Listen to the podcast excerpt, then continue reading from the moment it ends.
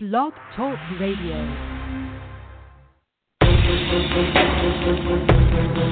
Welcome in to the Ken Weinman Show on BSL Radio. Baltimore Sports and Life is dedicated to analysis and discussion on the Baltimore Orioles, the Baltimore Ravens, and the University of Maryland. The site has a team of writers providing coverage of those teams and houses live streaming content weekly. Join the conversations at the message board, like BSL on Facebook, and follow BSL on Twitter. Hello, everybody. Ken Weinman Show, episode three, part of Baltimore Sports and Life. Here we are on Blog Talk Radio, and let's get started. We'll have a couple guests uh, today. Paul Sporer from Fangraphs is going to join us in just a few minutes, and John Eisenberg from the BaltimoreRavens.com. We'll get an update on the Ravens with him coming up in about half an hour. But I want to start with the Orioles, and here's the good news: the Orioles are 23 and 14. They're in a virtual tie for first place with the Boston Red Sox in the American League East. Uh, they overall have been uh, very good, I would say. Uh, if you look around baseball, their their winning percentage is up there. I think 622 at the moment. And going into last night's game, yeah, they they have the second best winning percentage in all of baseball, behind only Chicago Cubs. So that's the good news. But let's look at last night's game. They lose to the Seattle Mariners 10 to nothing, and Ubaldo Jimenez the problem with him is when do you get good Ubaldo? When do you get bad Ubaldo? Now, uh, but we have to give him credit for for being good Ubaldo. You know, there there are times when he's bad, but we've seen him go seven, go eight, win games. Yesterday, not good. Four and a third. He ends up giving six, giving up six earned runs, five hits, four walks, four strikeouts. The, the walks are, are, enormous with him, and he does seem to walk a lot of guys. And Wade Miley, a guy that the Orioles pounded last year, was with the Red Sox, throws uh, six shutout innings against the Orioles last night, and so the Orioles lose ten to nothing. What I want to speak about is the guy that followed Ubaldo Jimenez into the game, and that's Brian Matusz. And uh, let me start from the beginning with Brian Matusz. When the Orioles drafted him, I was very excited because I was done listening to talk about things because you know the Hayden Penns and the Adam Loewens of the world, and them telling us how good these guys are, and they never panned out. I chose to stop listening because, like any organization, they were overrating their prospects, and and none of them are working out. So why pay any attention to what they're saying? I chose to look at what Baseball America would have to say about people. And at the time, Baseball America was raving about Brian Matusz. Uh, said he was going to be Cole Hamels, and the Orioles got him. And I remember doing a show at the 1057 The Fan at the time, and I had Brian Matusz on the show, and he seemed like a great kid, a good sense of humor, uh, and talking to him about pitching and how excited he was. And not that that matters at the end of the day, but he had four plus pitches. He throw them all. I'm excited. And you know, at the beginning, and we can we can sort of lump him into the Rick Adair problems. That's fine because you know Jake Arrieta and Zach Britton and Brian Matusz, none of them worked out as starters, and they sort of were all young with Rick Adair. But you can't blame Rick Adair anymore. And what Brian Matusz has become, and I will tell you, so his stats last year, if you look at the stats, last year he had a 118 WHIP and a 2.94 ERA. Uh, he went he went one and four my opinion, for what it's worth, this is a guy whose numbers were a lot better than he was. Watching him last year, he would frustrate me. He seemed to always go full to hitters. Uh, like he liked full counts like a fat kid like cake. And it would drive me crazy that he would waste pitches on hitters. And in key situations, he would end up giving up base runners or giving up runs, but they didn't be inherited runners, so they'd be charged to somebody else. And that's just my memory of it. But if if I were the Orioles this offseason, and let, let, let, me let me first back up. Last year during spring training, there was a lot of rumors, and Brian Matusz was pitching well during spring. There were a lot of rumors that the Orioles were close to trading uh, Brian Matusz.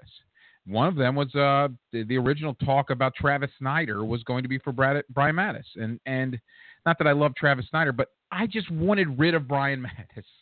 Nothing personal. I just don't think he's a good pitcher. And whatever he was going to be is never going to happen. So I was done with Brian Matusz. Now he ends up having decent numbers, as I mentioned earlier. But then this offseason, personally, I did non-tender Brian Matusz and looked elsewhere for a left-handed pitcher. But the Orioles, they decided to hang on to Brian Matusz, And Brian Matusz statistically, uh, however you want to look at it, just watching him, my eyeballs like last year, my eyeballs said he wasn't very good, but the stats said he was. And I haven't been pleased with Brian Matusz from my, my eyeballs, which I trust. I've been watching baseball my whole life, and I, I trust my eyeballs. I have not uh, been one to trust Brian Matusz for a long, long time. Well, Brian Matusz now is a guy that you can't put on the mound. His ERA is 12. His whip is three. And last night he comes in to face a couple lefties. He can't get him out. He goes an inning and two thirds, gives up four earned, and those are his runners. He had two men on when he came into the game and immediately let them in. So that added two to Jimenez's slate. This is what Brian Matusz is now, and unfortunately, they're in a bad spot because they're probably in a position where they may have to DFA him eventually, and that was a problem for the Orioles last year. And we remember this: the team that wouldn't spend money last offseason and then brought in a bunch of guys that were platoon players and 4A players and thought they could win with those guys, and ended up spending over twenty million dollars in designated for assignment guys because they just they ended up having to waive guys because they weren't any good. Well, that's that was last year. This year they spent money. I don't know how it's going to work out at the end of the day. Uh, one of the things we went into the offseason thinking the Orioles needed was starting pitching, and they really didn't go get any until Gallardo late. And Gallardo's hurt at the moment, which is a surprise because he's not a guy that gets hurt. And hopefully he can come back. He was supposed to play long toss, and that's the first step to getting back on the mound. So uh, I, I'm hopeful at least that Yovani Gallardo makes a return and can become that guy that I talk about all the time. That guy that gets and maybe in a shortened season he's not going to be able to do this for you, but when you when you look at his prorated stats or you, you try to extend them to a full season, a guy that can give you double digit wins and innings and an ERA under four. That's what I hope Yovani Gallardo gives them. But they also need a lefty in the bullpen because they're two left-handed options, and I'm referring to the guys other than Zach Britton because Zach Britton's your closer. But your two left-handed options are Brian Matusz and T.J. McFarland, and I don't care. They could be both nice guys, and T.J. McFarland, for all intents and purposes, seems like a, a very nice guy. But they can't pitch, and it's a business. This is not Liberty Road Little League where it's about fun and it's about the kids getting orange slices and maybe a Slurpee after the game. It's about winning baseball games. And it can't be a popularity contest, and they don't have a lefty. And I don't know where they're going for a lefty. But that and in a world where it probably wasn't going to be that expensive, you're now stuck. Because if I'm Buck Showalter, I can't send Brian Matusz to the mound. Not anymore. He came into the game yesterday, yes, four nothing. Now remember, the last time Ubaldo pitched, he wasn't good. It was five nothing when he left, and the Orioles scored seven unanswered against the Tigers. They won seven five. That game should have been worse. Ubaldo got into trouble all the time in that game and was able to get, work his way out of it for the most part to make it so it was only only five nothing and they won seven five. Well, last night he comes out of the game it's four nothing, but he's got runners on base, and he was bad. There's no doubt he was bad. But Brian Matusz gets five outs, but he also gives up five hits and a walk, and he gives up two home runs. And at first he came in to face lefties and he couldn't get the lefties out. It's it's just not good. You know, when I when I watch him pitch, it's just a perpetual disappointment, if that makes sense. Continues continues to disappoint. So uh, if if I'm the Orioles, and I'm sure if I'm if, if I know Dan Duquette at all, and I think I I don't know him personally, but I, I feel like I've gotten an understanding of how he does business he's out there looking for something. He's looking for starting pitching. They tried to get Tim Lincecum, who signed with the Angels. Uh, it was I wasn't expected that Lincecum was going to come to Baltimore anyway, but they they need starting pitching out. But they need a left-hander. They need a left-handed pitcher. Because now, when you're moving into the season, and again, I, I'm glossing over the fact that the season has been very good so far. Uh, for the most part. You know, they're in tied first place. They're 23 and 14. They've had two seven game winning streaks. They didn't have a seven game winning streak all last year. So there's some positive to build on. Chris Tillman has looked very good. Uh, Tyler Wilson and Mike Wright have shown positive signs. As I mentioned, we've seen some decent outings from a ball, but there are the negatives as well, and that is you know, they're, they're kind of one-dimensional as a as a hitting club, and you know we saw some some uh, a little stretch earlier this year when they all stopped hitting and that's not going to happen very often. The good news is, as we've seen lately, Uh, you've had uh, Adam Jones start to heat up a little bit. Looks like Chris Davis is heating up a little bit. Uh, those are good signs. Pedro Alvarez has started to hit the ball harder. Mark Trumbo slowing down, but did you expect him to hit 340? Matt Wieters has hit a little bit. Jonathan Schoop. They've got this lineup of guys, and even without J.J. Hardy, and let's face it, I, I don't, I'm not sure what J.J. Hardy is going to be offering them in the future. And, and I also don't know I, it was what the future is going to hold for J.J. Hardy. I did find it interesting that uh, they kept Manny Machado at shortstop last night, even though Janish played. I I assumed and wrongly that Janish would play shortstop because that's his natural position. He's good at it, and they put Manny back to third. But I guess for the time being, they want to keep Manny consistent, and so uh, Manny Machado was at shortstop last night, and I don't have a problem with that per se. I, I am one of those people that, and he's looked good at short. He's the best third baseman defensively on the planet, in my opinion.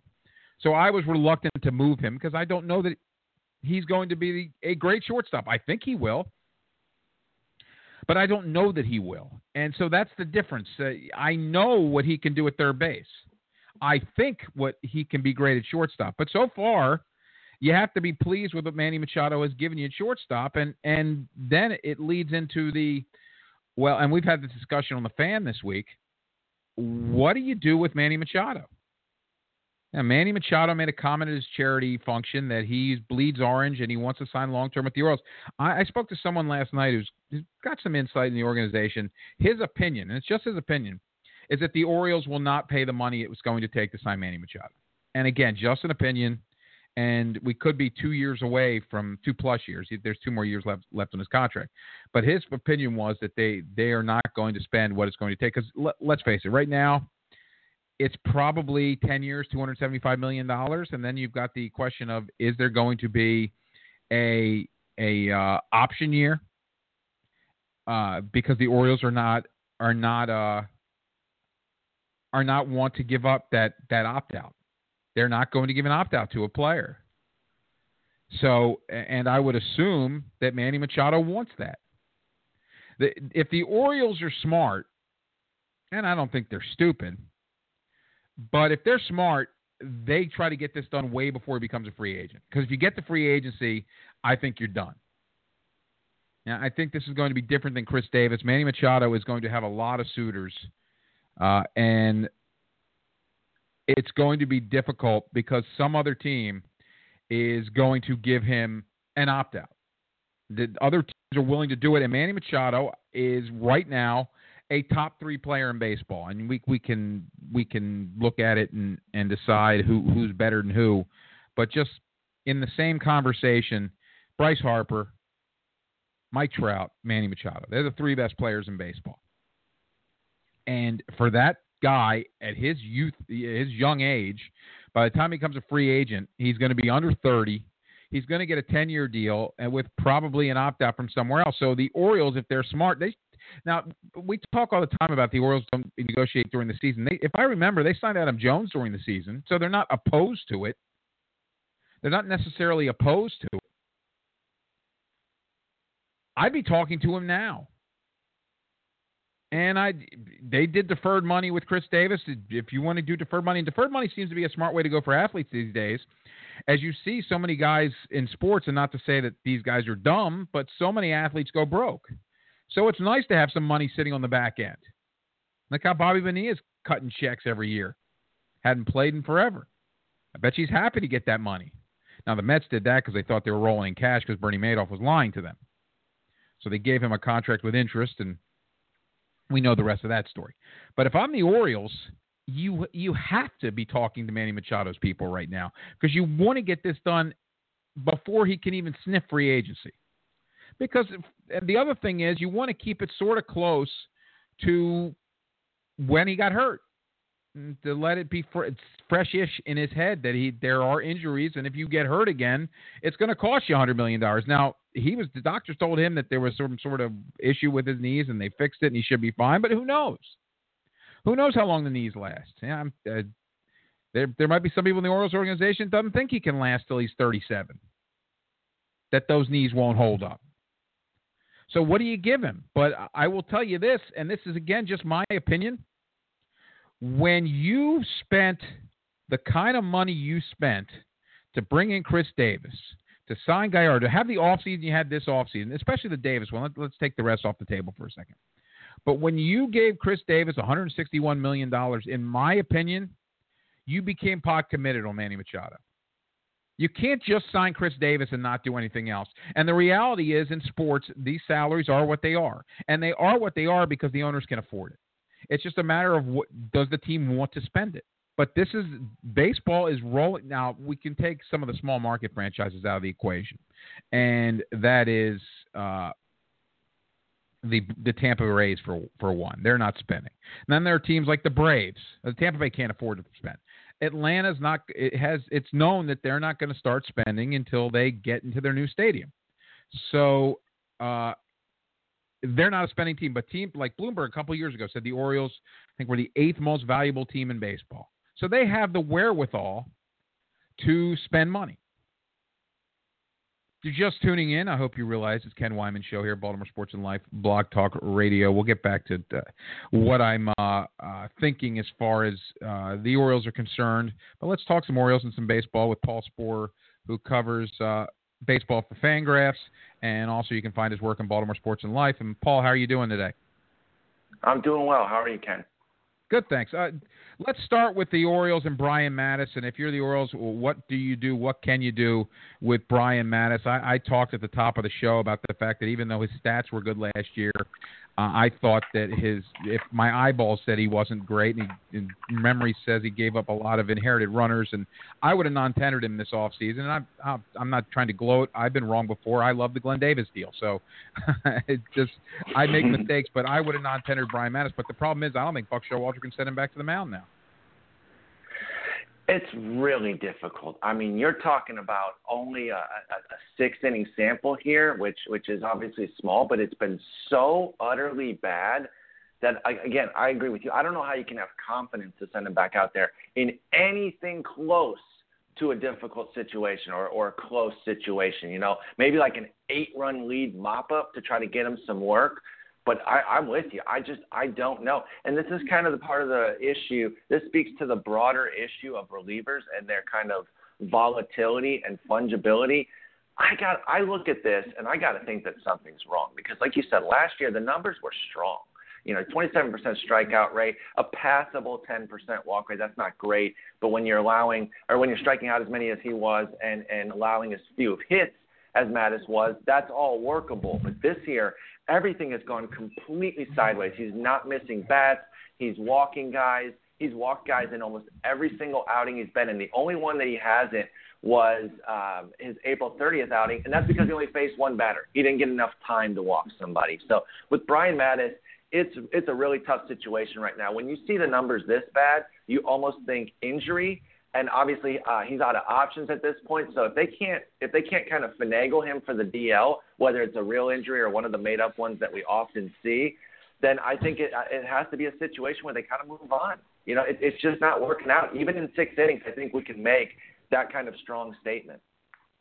Can they find that hole that uh, Ubaldo Jimenez stepped in a couple years ago? I mean, I didn't like the Ubaldo move when it happened. I'm not. I'm not really been a big Ubaldo guy. You talk sure. about volatility. Those mechanics they they yield so much volatility because it's difficult for him to consistently repeat. Even yeah. in that even in that year with Cleveland, that breakout year that actually earned him this deal with Baltimore, he didn't get off to a good start that year. He had to kind of find it uh, I think maybe like two months into the season was when Ubaldo really turned it around and then ran off four good months. But I just, it's a situation at this point with what, what what's he, what's he got left? He's got the rest of this year and then another thirteen and a half mil next year. So it's tough to even cut him. But what about moving him to the bullpen? Maybe he could, you know, and I know that you don't want to pay thirteen and a half mil for somebody who's in, in the bullpen of his stature.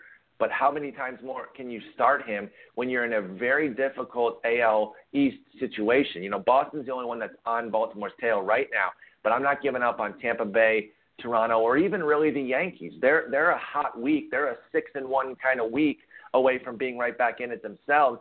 and the Baltimore Orioles cannot afford to give away games. And, and you're asking so much of your offense when Ubaldo goes on the mound, when he's giving up 5.6 runs per nine, you're asking them to be on their best every single time that he's out. It's a great offense, and they can do it most nights, but it, it, it's it's dangerous. And honestly, that was the one thing that worried me about the club was the starting pitching. And so sure. I think there's still a move to be move to be made with the starters, but I, I, I just I don't trust Ubaldo at all talking to Paul Sporer from Fangraphs. Also, you can find his work on Baltimore Sports and Life. Uh, I was discussing earlier the Manny Machado's uh, dilemma for the Orioles, and obviously uh, he's had a great start to the season. I think he's universal thought, universally thought of as one of the top three players in baseball. So the question becomes, what's he worth, and how should the Orioles be handling Manny Machado? Should they be aggressively trying to get him signed? Do you think they're a team that will spend that kind of money? I do think that they should, and I think we are seeing, you know, five, maybe even 10 years ago, but probably closer to even five, we would see, you know, there were the haves and the have-nots, right? There were, you know, everyone talking Yankees, Red Sox, the, the big teams they would spend, and you know your your your Pirates and your your mm-hmm. Cincinnati's and and you know even your Detroit, Tampa. they wouldn't necessarily spend Tampa Bay, of course. Tampa Bay is still in that realm. Oakland's still in that realm, but I think that the middle has really come up and and Baltimore's a team that has not been afraid to spend. They've actually been closer to the have than the have not, at least in terms of spending. Although they were also the example of when people would say spending money doesn't guarantee success because they had some of those big payrolls back in the day that, that didn't come to fruition because it wasn't spending wisely. This is an instance where it would be spending very wisely. I understand that he's had the two the two knee injuries, but you're talking about a guy who's 23 years old right now. That could maybe come back. It'll probably come back into play in his 30s and, and make it a situation where okay, he might slow down a little bit faster than normal, but maybe not even. You know, we modern medicine these days uh, does so much good that I'm not sure that a lot of folks even saw him getting to this level this quickly after the two knee injuries. He is just a special talent. And I remember people back, you know, two, three years ago saying Bryce Harper, Mike Trout, and Manny Machado. There was a group of people, and they mm. deserve credit. There's a lot of them out there that you can go back and look at articles they wanted Manny Machado included with those two as potential, you know, generational talents that are going to be best player in the league type of players. And I think Manny Machado absolutely belongs in that category, especially when you consider the fact that he can be a premium shortstop or a premium third baseman. So then, what's he cost? Where, where is it? A number that starts with a two? Is it a number that starts with a three? What kind of number is going to get done? Because the problem is, if the longer you wait, the number goes up. Absolutely. Every day it seems it goes up the way he's hitting. Um, it starts with a two right now. I, I think I think they can get something done in the realm that, that can start with a two, give them enough length, give Machado enough uh, enough cash to, to, to want to do it. Maybe something in that, you know, listen, Trout's was six one forty four. So if we're going to get into the twos, we're probably talking about more of a ten year deal if that's mm-hmm. if that's a, a commitment that they want to make. And honestly, they should be open to that. Again, this is a generational talent. Those 10 year deals, they can be tough, but they're tough when you sign an Albert Pujols at age 30, 31. Not as bad when you sign uh, a Manny Machado at 23 and get him throughout all of his 20s into his early 30s. And if you sign him for let's let's just let's just say eight, maybe he doesn't want to do 10. Let's just say seven, eight that still gives him enough time to get another big deal. He'll get that big 30, 38, age 30 free agent deal. So I think something, if it's eight, it's, it, it might not be quite 200. Uh, actually, I would still say probably 200. That's 25 mil a year. Mm-hmm. I, I think something like that could get it done. If they if they put 208 on the table, he has to listen, right? I mean that that's such an amazing deal for a 23 year old. Talking to Paul Sporer from Fangraphs, also find his work in Baltimore Sports and Life. Let's talk about a positive Oriole, and that's Chris Tillman. What are you noticing different about Chris Tillman this year as opposed to last year?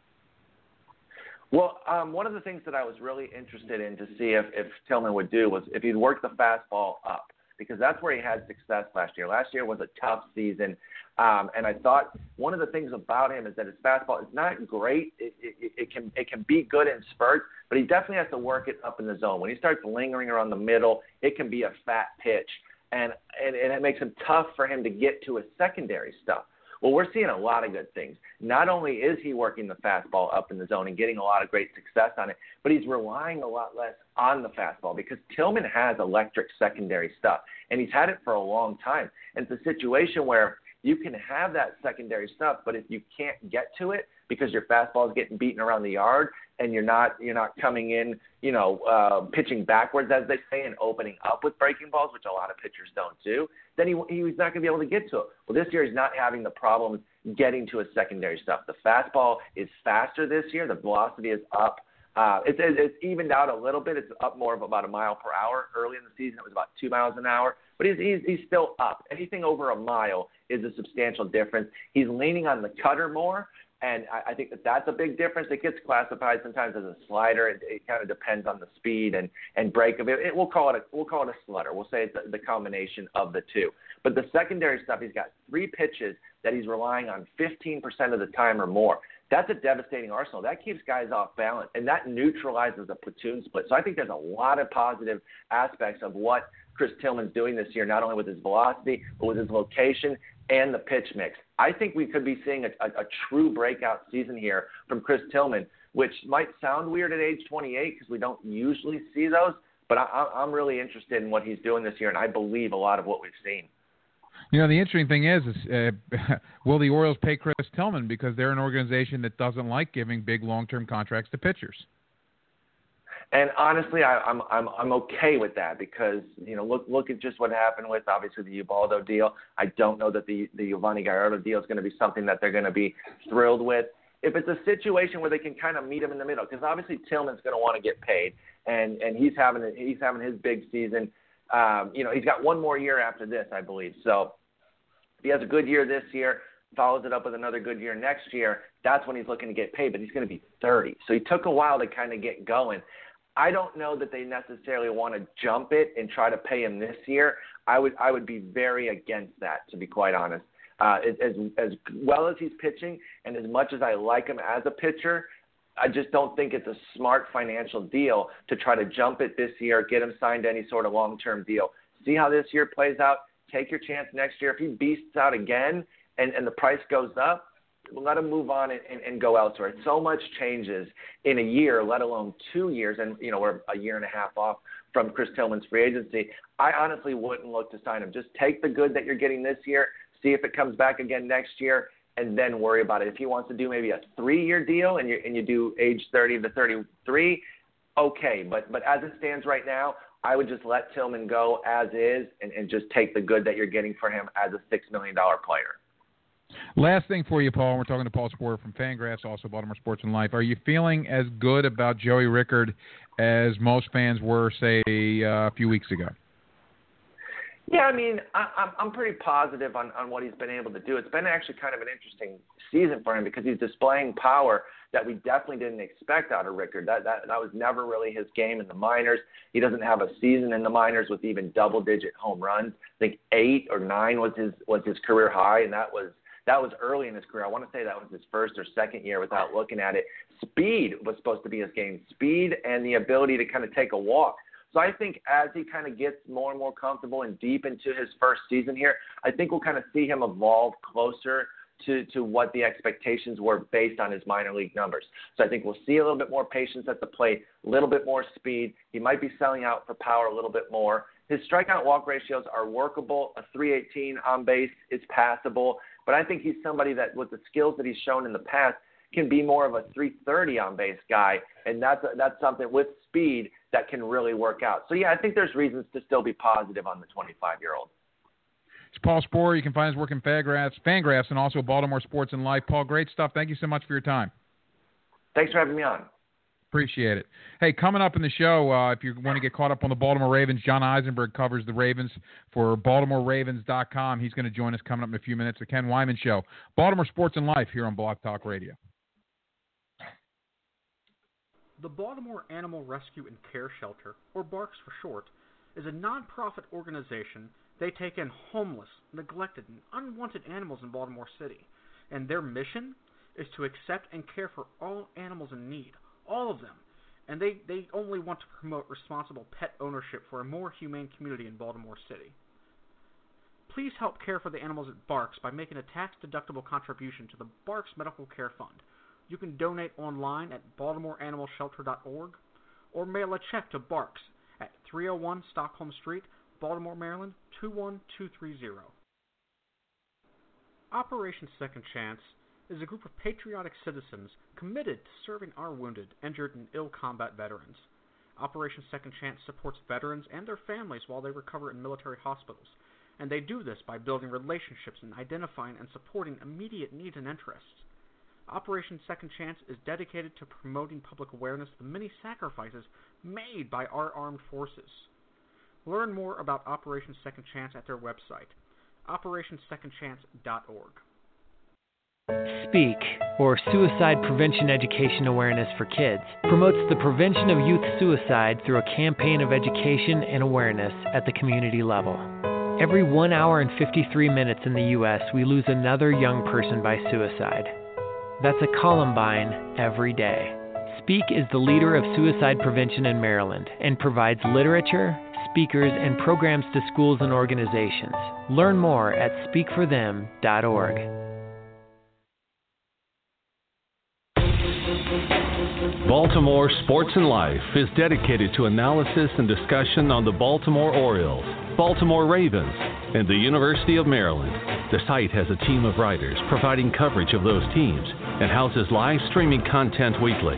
Join the conversations on the message board, like BSL on Facebook, and follow BSL on Twitter.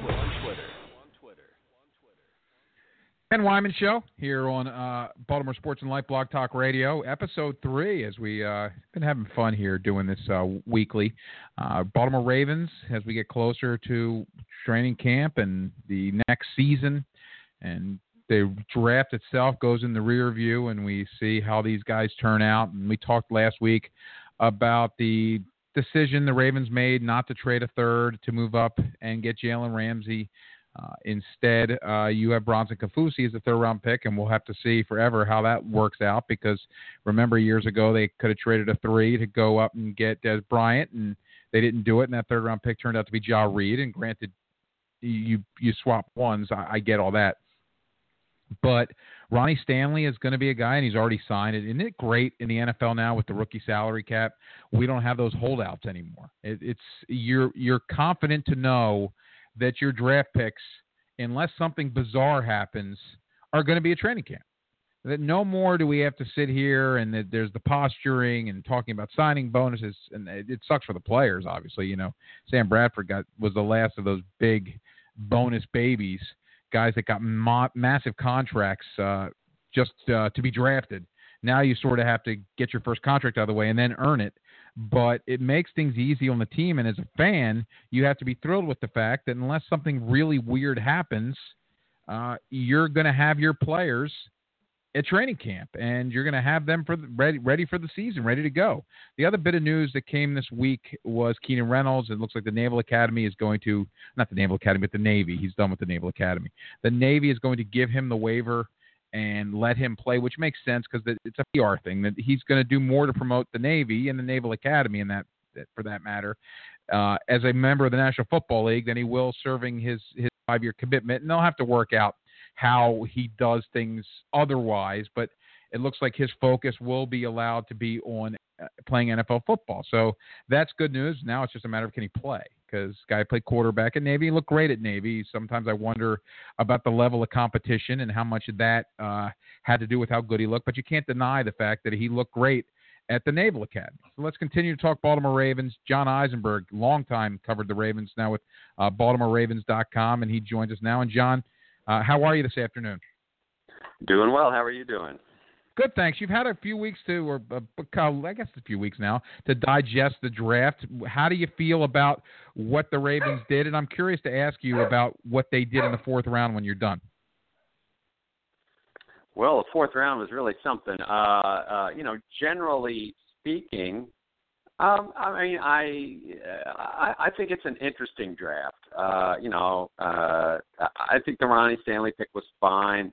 Uh, and I think he'll be a good player for them. Uh, you know, I don't think there's any doubt that the Ravens hoped uh, to maybe come away from this draft with a, a difference-making defensive player. uh, you know, the it, it's clear in hindsight that uh, I believe they targeted, you know, that they believed that the two best players in this draft were were Joey Bosa and Jalen Ramsey, uh, and uh, you know they were both gone as it turned out. Uh, or, or certainly Bosa was gone, uh, drafted at three, so they tried to trade up to four and get Ramsey, and uh, they were unable to do it. And so, uh, you know, that sort of left them in a position. Well, now what do we do? They went for, uh, you know, the high guy on their board, Ronnie Stanley. I think, you know, it's a, it's. I, I hesitate to call it a fallback position, but uh, when you're drafting at number six. But so they wound up with a tackle. It's not very exciting. I think it's going to be a solid pick. For the rest of the picks, I mean, you know, uh, uh, you know, it remains to be seen, sort of what all these guys will do. I mean, there's all sorts of players, 11 picks in all. Uh, you know, you know, the, I mean, the there there's defensive ends, there's you know receivers, running backs, there's everything, and and I don't know that there's any immediate starters in the group. Uh, you know, I think that uh, Stanley would be probably the only immediate starter to come out of this draft. But I do think there are going to be some players who can compete for a job uh, and uh, will have a role on this team. And in two or three years, we'll know a lot better. Well, John, it, it also seems like a Stanley seems like a fallback because then the talk uh, on ESPN afterwards was he was a fallback at tackle that they might have been interested in Laremy Tunsil until that video posted. And I have no problem if that is is the case, which they're denying. But with the timing of that video, you have no way to vet it in the time you have. I don't have a problem with the way they handled that. No, and uh, I'm under the impression uh, that they knew about thing, that thing a couple of days ahead of time. That's what I okay. heard. Uh, uh, that they did know about it, and uh, they had other concerns about Tunsil. And uh, uh, I mean, you know, Tunsil's a player who was suspended uh, at Ole Miss, and you know, he's a good player. There's no doubt. Uh, you know, a good football player, real good football player, and and would have been fine. But uh, I do think coming off a year when uh, they, their first round draft pick didn't get on the field, they really want their first round draft pick to be on the field and uh, you know a clean you know, I mean, you never know about injuries, obviously, but uh, you know, I just think they felt like there were just very few. You didn't check off a whole lot of concern boxes with Stanley, so let's just go for it. And like you, I, I have no problem with it. Talking to John Eisenberg, BaltimoreRavens.com. So let me ask you about that fourth round. When this was all going on, and they made a couple moves, they traded down twice in the second round. Uh, I had this feeling that they were going to use those picks to target somebody in the third round and trade back up. Do you think it was their plan all along yeah. to draft five guys in the fourth round? Uh, no, I mean I, I think uh, I think that they were more than willing to trade up. Uh, you know, I get the feeling just listening, and no one told me this, but listening to sort of Ozzie's ruminations at the end of every day that this was a draft where he he he tried to pull off quite a few things, and none of them happened. You know, he tried to trade up in the first round. He tried to trade back into the second round uh, the back end of the second round. Uh, you know, and those fours definitely could have been. I'm sure that they were involved in that pick in in that trade.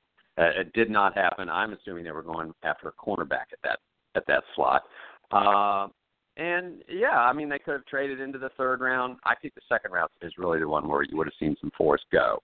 But uh, you know, uh, once again, this was one of those years where and he's traded all over the board, you know, mm-hmm. but this was a year where it just didn't happen. So they were you know, they wound up with those five picks, and you know, they were kind of just observing them. And I've been to a lot of drafts. They were kind of funny about it. I mean, they're they play their cards close to the vest, they were like exhilarated about getting to pick five players in an hour. Something about it, the the challenge of it, they've been looking forward to it, and uh, you know, they've got all excited about it. John, it's interesting. So Ronnie Stanley's their first round pick, and I sort of find I, I compare that. You know, fans are always disappointed when a team takes an offensive lineman because there's nothing flashy about that. And I sort of compare that to like when you get all excited for Christmas and you get socks. You need socks, but we're never excited about socks, but they're actually very important. Uh, I, yeah. I kind of that's sort of when, when they they were picking the top six, and you thought they were going to have one of these skill position players fall to them. And I like DeForest Buckner a lot, and obviously they didn't like him as much. But it, it just feels like that was some of the disappointment, at least from the fan side. Definitely, uh, and and then I wrote a column a few weeks before the the draft saying get ready for the big sigh. Called it the big sigh because it's what's going to you know it could easily happen that they take a lineman, and uh, there were a couple of them on the board, and there's no question fans would sigh, and it was like okay, it's a classic Ozzie Newsome pick. You know, I mean, uh, they uh, you know, he's uh, he's definitely uh, you know build with uh, the guts of the team more than flash, and and uh, he's had some ups and downs with those selections over the years, more ups than downs, obviously. Uh, but uh, so you know, it's a it's a classic pick, and and and I don't have a problem with it. I mean, uh, uh, you know, the offensive line. Uh, really, if you go the last few years, the Ravens have pretty much gone how their offensive line has gone. Uh, 2013, they couldn't run the ball at all. Uh, finished 500. Uh, 2014, they ran the ball beautifully. I think Gary Kubiak had a lot to do with that and his sure. philosophy. But nonetheless, the line played very nicely. One of the best years of, of, of offensive line play the Ravens had. Uh, they wound up in the playoffs, uh, you know, and they're, uh, they you know have a 14 point lead over the Patriots and wound up losing that game closer than they probably ever believed to getting really far. And then last year, the line regresses, the team regresses, and uh, you know those are not directly corresponding, but I think you get my point. You know they need the offensive line to play well, so put this kid in there. And uh, I don't know what's going to happen, but uh, you know where he's going to play or whether they're going to hold on to Eugene Monroe. I mean, I that remains to be seen, and I think we'll know pretty soon here. But uh, uh, you know, get the line fixed and and and and beat and, and run the ball. I think that that's one of the biggest steps the Ravens can take to becoming uh, an improved football team in 2016. John, I think we both know that at the end of the day, draft grades are kind of meaningless because we won't know how teams actually did for a few years. But everybody raved about the Jacksonville draft, uh, getting Ramsey in the first round and getting Myles Jack in the second round. Well, the Ravens could have had that draft if they were willing to trade a three to move up uh, to four. They could have had Ramsey, and they had the opportunity to trade Jack, and they traded down. The that that would have been the sizzle draft that I think fans would have loved. Do, do you, does part of you wish they went that way? Yeah, I think uh, I think that would have been pretty exciting. Uh, there's no doubt, and I think uh, certainly would have brought some energy to that defense, which I think they they wanted to do. Uh, you know, but uh, they couldn't pull off the trade, and so that was the key one. And and and and Myles Jack, I believe that decision was made by on the medical side. The football side of the Ravens loves Myles Jack. They loved him. You know, you look at tape, of course you love him. He's really good. Mm-hmm. He's electric, and and he fills a need with Daryl Smith gone. Would have he would have just plugged right in. I think it would have been quite a pick, especially 36. Crazy good pick. But I think the uh, you know all these teams vetted him. All these teams, the medical side, came up with an opinion. And uh, is he worth a? What kind of pick is he worth? And obviously, the Ravens decided he is not a second round pick. It's too much of a gamble, you know. That uh, and and it's really going to be interesting to track that. And I'm and I certainly plan on doing so. Let's see how this kid's career turns out. And uh, you know, did they make a mistake there? They've left themselves open to second guessing, and I don't wish ill on on the young man at all. But it's definitely one to follow talking to John Eisenberg, BaltimoreRavens.com. You know, I, I think back with them having the opportunity to trade a third to move up and get Ramsey. It reminds me of the Dez Bryant draft, where they had the opportunity to trade a third to move up one spot to get Dez Bryant. They chose not to. The Cowboys jumped them, got Dez Bryant, and the third round pick turned out to be Jah Reid. Uh, let's hope that Bronson Kaufusi is a better player than Jah Reid turned out to be. Well, yeah. I mean, I, I I wrote in my my sort of draft summary column. You know, I did write that there's definitely a part of me that wishes they had spent that three. You know, I think uh, that would have really been something. Uh, you know, it's a two for one trade. They, uh, you know, it's two players instead of one. Uh, you would have uh, uh, Jalen Ramsey instead instead of Kaufusi and Stanley. So. uh you know, uh, I mean, that's just, it's just one of those eternal situations. Different people are going to have different opinions. I mean, I would love to have seen that, uh, but uh, you know, they uh, it just it just didn't happen. The Cowboys didn't pull a trigger, and on the other end of the trade, and so you you just move on. That's what you do in the draft.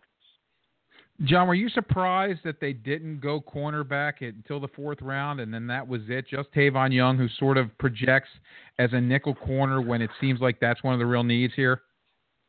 Yeah, I was a little bit surprised. Uh, and really, what what's more surprising uh, is, and, and this was written after the draft by you know a number of observers. And, you know, I know I dug in and I, I sort of looked. I mean, Jimmy, I'm, I'm trying to remember. It's been a few weeks, but Jimmy Smith is the only first or second day draft cornerback that they have taken since 2010, I think. 2000 and I think that's the stat. You know, they've definitely neglected been- the positions, right? They they have, and and you know, of course, one of Ozzie Newsome's mantras is you can never have enough pass rushers. You can never have enough. So they they've they've neglected it. You know, that's just uh, there it is. And you know, uh, I uh, to me it, it it begs a question. You know, is it is it happenstance or is it a philosophy? And I I, I don't know the answer to that question. Uh, I think it's a fair question. Uh, you know, you see that much uh, sort of going in other directions, it does make you wonder. Um, I mean, obviously, a first round pick uh, on Jimmy Smith. I mean, that's a real investment, and they, they've also they've not. It's not like they've neglected the past. I mean, you know, they've gone. Matt Elam was a first round pick, Mhm. and uh, you know, so they they have gone that way, uh, but uh, you know, not at the cornerback position specifically. And I, I can't help but. I mean, I personally if you force me to, to to ask, is it a philosophy or is it happenstance? I would I would pick happenstance. I think that's just the way it goes. Uh, you know, they they adhere to their board for the most part. There's been some cornerbacks there that they didn't want. You know, there's nothing worse than a high pick on a quarterback who's not very good. Uh, so they have they have just not done it. Uh, you know, but uh, it does leave them vulnerable at times, and they have to fill in with veterans. John, I'm curious what you think about that. My, I have a theory that the game has changed so much, and it's become this glorified seven-on-seven drill, and because of that, you need a lot of wide receivers and a lot of corners. And the Ravens, sort of, their mantra has been in the trenches. And yes, that's important, but since the game has changed, they've sort of been reluctant to change with it.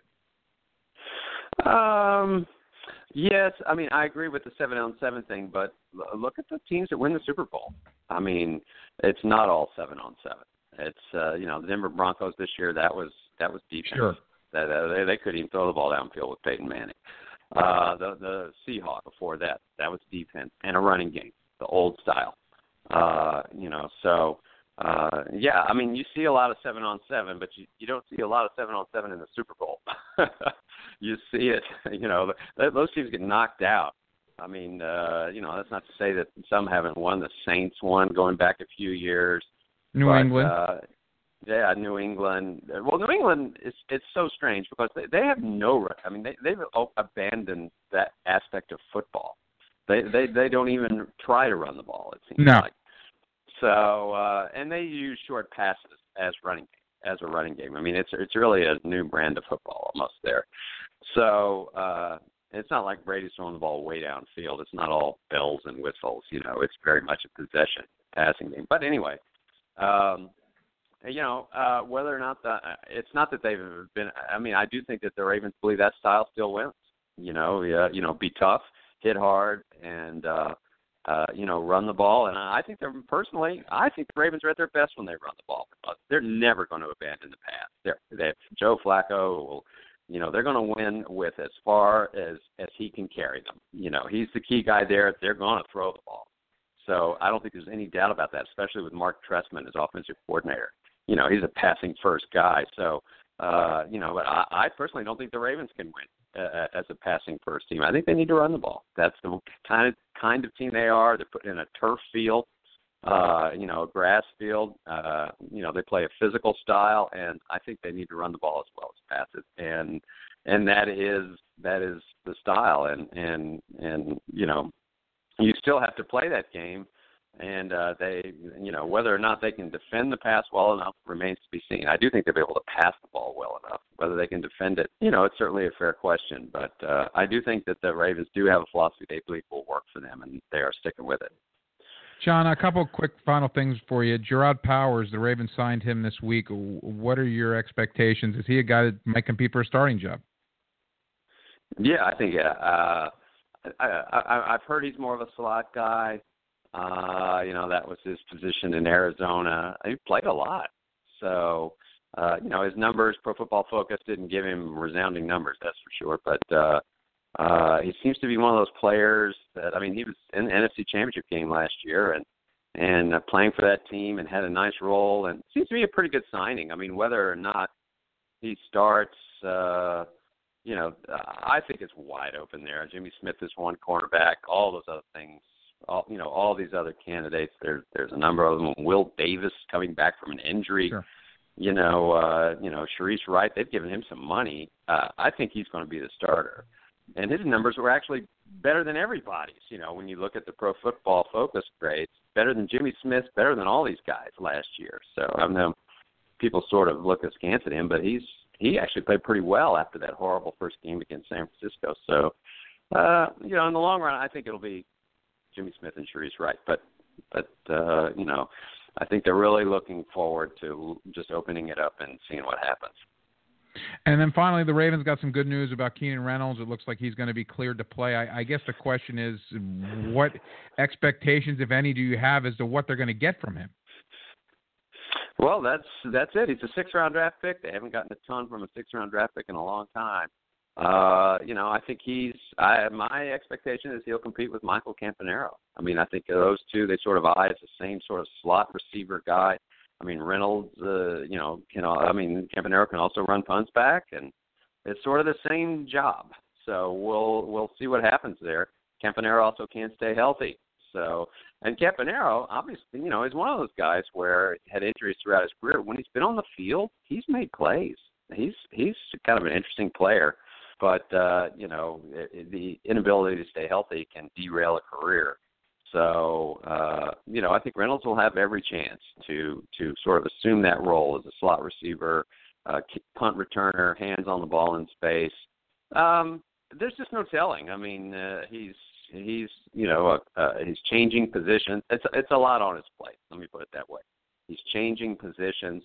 He's moving up substantially in terms of caliber of play. I mean, he's going to have to be in the naval reserves. You know, yeah. uh, he's going to have to juggle that obligation. It's a lot for a young man, but uh, you know, he's an impressive young man and really dedicated and determined. And uh, it's going to be fun to watch to see if he can if he can pull this off.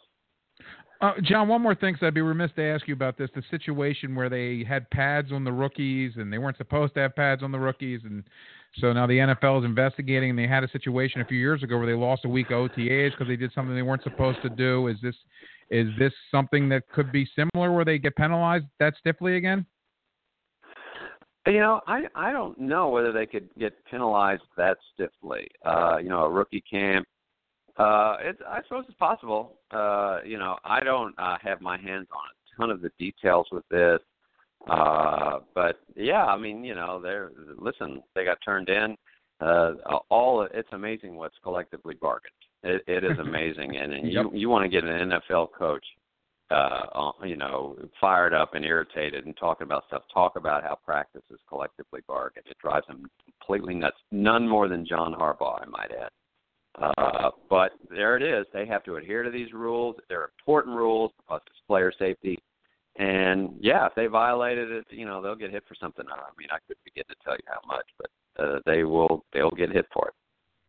John Eisenberg does a great job covering the Ravens for BaltimoreRavens.com. John, great stuff today, man. Thank you so much for your time. Uh, my pleasure. Anytime. Take care. John Eisenberg. You can find his stuff at BaltimoreRavens.com. Uh, it's Ken Weinman Show. It's uh, Baltimore Sports and Life here on Blog Talk Radio, and we'll come back. Uh, final thoughts uh, is the get you my thoughts on. I love the NBA. NBA playoffs, draft lottery was last night. I'll get into that next. The Baltimore Animal Rescue and Care Shelter, or BARCS for short, is a nonprofit organization. They take in homeless, neglected, and unwanted animals in Baltimore City, and their mission is to accept and care for all animals in need, all of them and they, they only want to promote responsible pet ownership for a more humane community in Baltimore City. Please help care for the animals at BARCS by making a tax-deductible contribution to the BARCS Medical Care Fund. You can donate online at baltimoreanimalshelter.org or mail a check to BARCS at 301 Stockholm Street, Baltimore, Maryland 21230. Operation Second Chance is a group of patriotic citizens committed to serving our wounded, injured, and ill combat veterans. Operation Second Chance supports veterans and their families while they recover in military hospitals, and they do this by building relationships and identifying and supporting immediate needs and interests. Operation Second Chance is dedicated to promoting public awareness of the many sacrifices made by our armed forces. Learn more about Operation Second Chance at their website, operationsecondchance.org. Speak, or Suicide Prevention Education Awareness for Kids, promotes the prevention of youth suicide through a campaign of education and awareness at the community level.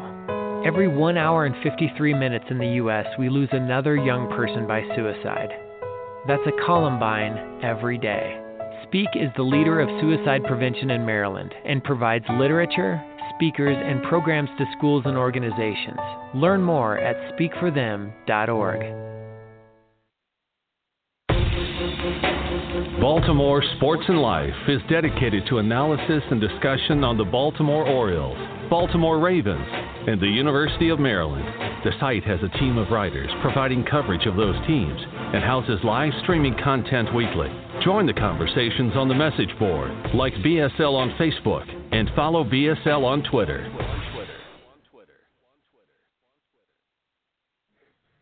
Ken Weinman Show here, Baltimore Sports and Life, part of Blog Talk Radio. And a uh, few notes as we close out. Number one, the Preakness is this weekend. I'm not a horse racing fan. I like to joke that the Triple Crown races are those three weeks during the year that we as Americans pretend we love horse racing. I think the Preakness is a big deal locally and economically and all of that. But uh, I, uh, I, nobody really. Then I'm sure there are horse racing fans that care when the Breeders' Cup comes around. But I think the rest of us sort of uh, forget about horse racing after the Triple Crown races are over, uh, and the Preakness being the best of them because you, the first well the Derby's the first race and that's great, but the Preakness is guaranteed to have a horse with a shot to win the Triple Crown. Unless the horse doesn't show, unless the horse decides to skip the Preakness, and then there will be no Triple Crown winner. But you, you have that opportunity with the Preakness to have a, a horse win the Triple Crown. Now, unfortunately, uh, for the Belmont, if the horse that wins the Preakness isn't the horse that won the Derby, it takes a lot of the interest away from the Belmont. So they're sort of um, they're they're sort of stuck at, at that point. Um, but obviously still a good race. Uh, NBA playoffs and NBA draft lottery. Lot, lottery was held last night. Um, as most of you know, and maybe you don't know, I'm a, a huge NBA fan and a long suffering Philadelphia 76ers fan and very excited that the Sixers finally won the draft lottery. I assume they're going to take Ben Simmons, the uh, 6'10 point guard from LSU, even though LSU, with, with having Ben Simmons, didn't do anything, didn't make the NCAA tournament. That's a little concerning, but the, he's so talented. I don't think you have any choice but to take Ben Simmons. Uh, Brandon Ingram is a nice player as well, and he's a better shooter. I think the Sixers need that kind of dynamic point guard, but can Ben Simmons handle being the face of a franchise? We'll see. As far as the NBA playoffs are concerned, uh, the Cleveland Cavaliers have yet to lose a playoff game. They blew out the Raptors last night, and to me, I find it that it, it, it's very likely that they might uh, go into uh, the the finals with uh, without losing a game and then still lose. That's sort of my read on this whole thing. Uh, that they could, they they might sweep Toronto. I think it's uh, based on what I saw last night. I don't know how Toronto competes with Cleveland unless they hiccup a game in Toronto. But they've swept the first two rounds. I could easily see them sweep the, the last round. As far as the Western Conference goes, and uh, I felt Golden State in game one, they stopped playing their game. And, and I give Oklahoma City credits for some of this. They played good defense, but Golden State, what makes their offense work is the ball movement, work in their offense, a lot of movement and a lot of lot of weaving as far as what they do with their offensive sets. And they did none of that in that fourth quarter. And they, they, this is the greatest offense I've ever seen. They only scored 14 points. They got themselves stuck taking a lot of quick shots.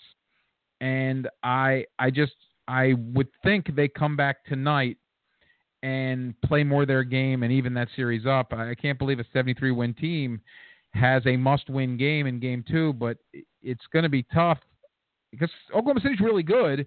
And if if you go back to Oklahoma City down 0-2, I don't care how good you are, that's going to be a difficult uh, road to hoe. So I, I expect Golden State to win game two, and I still expect them to win this series. I, I kind of thought Oklahoma City might steal a game, thought they might steal tonight's game, uh, but uh, I look at uh, I look at Golden State, and I just think they're the best team. It's not going on a limb because they're a 73 win team, but they're the best team. They have Steph Curry, who to me is the best shooter I've ever seen and a great player. And I know Oklahoma City has two of the top five players in the league, and I think that's pretty. With Anthony Davis being hurt this year, it's LeBron, it's Steph, it's Kawhi Leonard, it's Russell Westbrook, and it's Kevin Durant. Those are your best five players in the league. So when you have two of the best five, you have a shot to win. And Kevin Durant being a local kid, that's kind of cool.